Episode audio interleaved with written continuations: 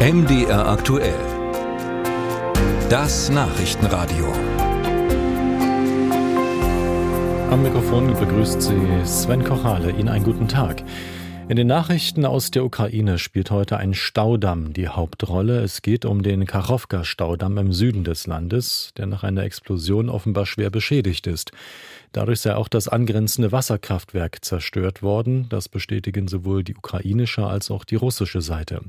Nun wird befürchtet, dass es in der umkämpften Region dort, Cherson, zu massiven Überschwemmungen kommen könnte. Wir haben dazu mit unserer Korrespondentin, mit Andrea Beer, in Kiew gesprochen. Frau Beer, was ist auf den Bildern, die den beschädigten Staudamm zeigen oder zeigen sollen, zu sehen?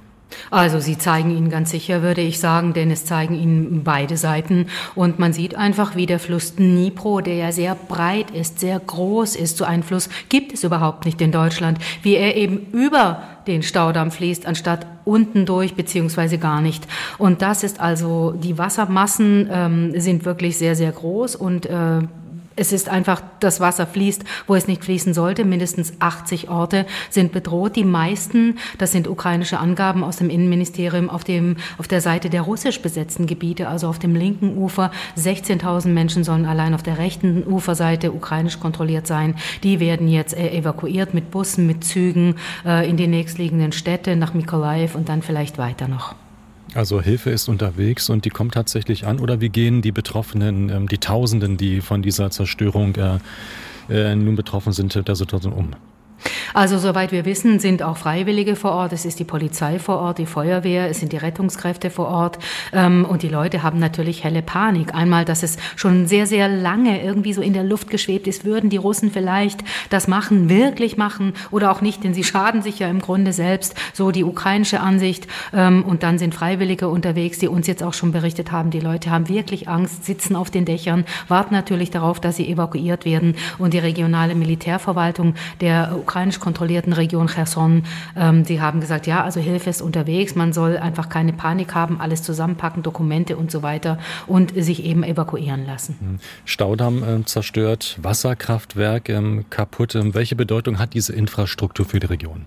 Also für die Region hat es eine enorme Bedeutung. Einmal betrifft das einfach den gesamten Süden der Region Cherson. Da gibt es diverse weitere Kanäle, über die das Wasser weiter äh, ähm, fließt und weiter verteilt wird einfach auch. Das ist ja eine Gegend mit Landwirtschaft. Dann gibt es ähm, große Probleme einfach in der Stromgewinnung, denn schon zu Friedenszeiten sagen Experten würde es mindestens ein Jahr dauern, um das zu reparieren. Und jetzt ist es ja vollkommen undenkbar, denn das ist ja sozusagen mitten Frontlinie. Ähm, und dann ist es so, dass eben flussaufwärts, muss man sich noch mal vorstellen, gibt es einen großen Stausee. Und dieser Stausee ähm, ist eben auch wichtig, weil er am Atomkraftwerk Saporizhia liegt, das ja russisch besetzt ist. Und jetzt sagen auch die Experten, ähm, ist ein Problem, wenn es keine Stromgewinnung mehr gibt im Wasserkraft für die Turbinenkondensatoren, für die Sicherheitssysteme des Atomkraftwerks. Der Betreiber Energoatom hat im Moment gesagt, alles okay. Und das Kühlwasser ist ein internes System, sagt die IAEA, da ist im Moment noch alles unter Kontrolle. Kontrolle, sagen die. Hm. Und dieser Stausee hat noch äh, größere Auswirkungen, ist auch für die Wasserversorgung ja der Krim wichtig. Welche Auswirkungen sind bis dahin zu spüren? Ja, also das wissen wir nicht im Moment, denn die Krim ist ja auch russisch besetzt. Wir müssen das jetzt heute mal beobachten. Das Ganze ist ja erst letzte Nacht passiert. Ähm, auch die Behörden sagen, wir müssen uns jetzt erstmal ein Bild verschaffen. Und derweil fließt ja das Wasser weiter. Also es ist wirklich eine sehr schwierige Situation, denn Cherson, die Stadt Cherson, die zurückerobert wurde im vergangenen Jahr, Ende vergangenen Jahres, ist ja auch unter ständigem Beschuss russischer Artillerie vollkommen willkürlich auf die Zivilisten. Da hat eine Militärsprecherin gesagt, wenigstens eins.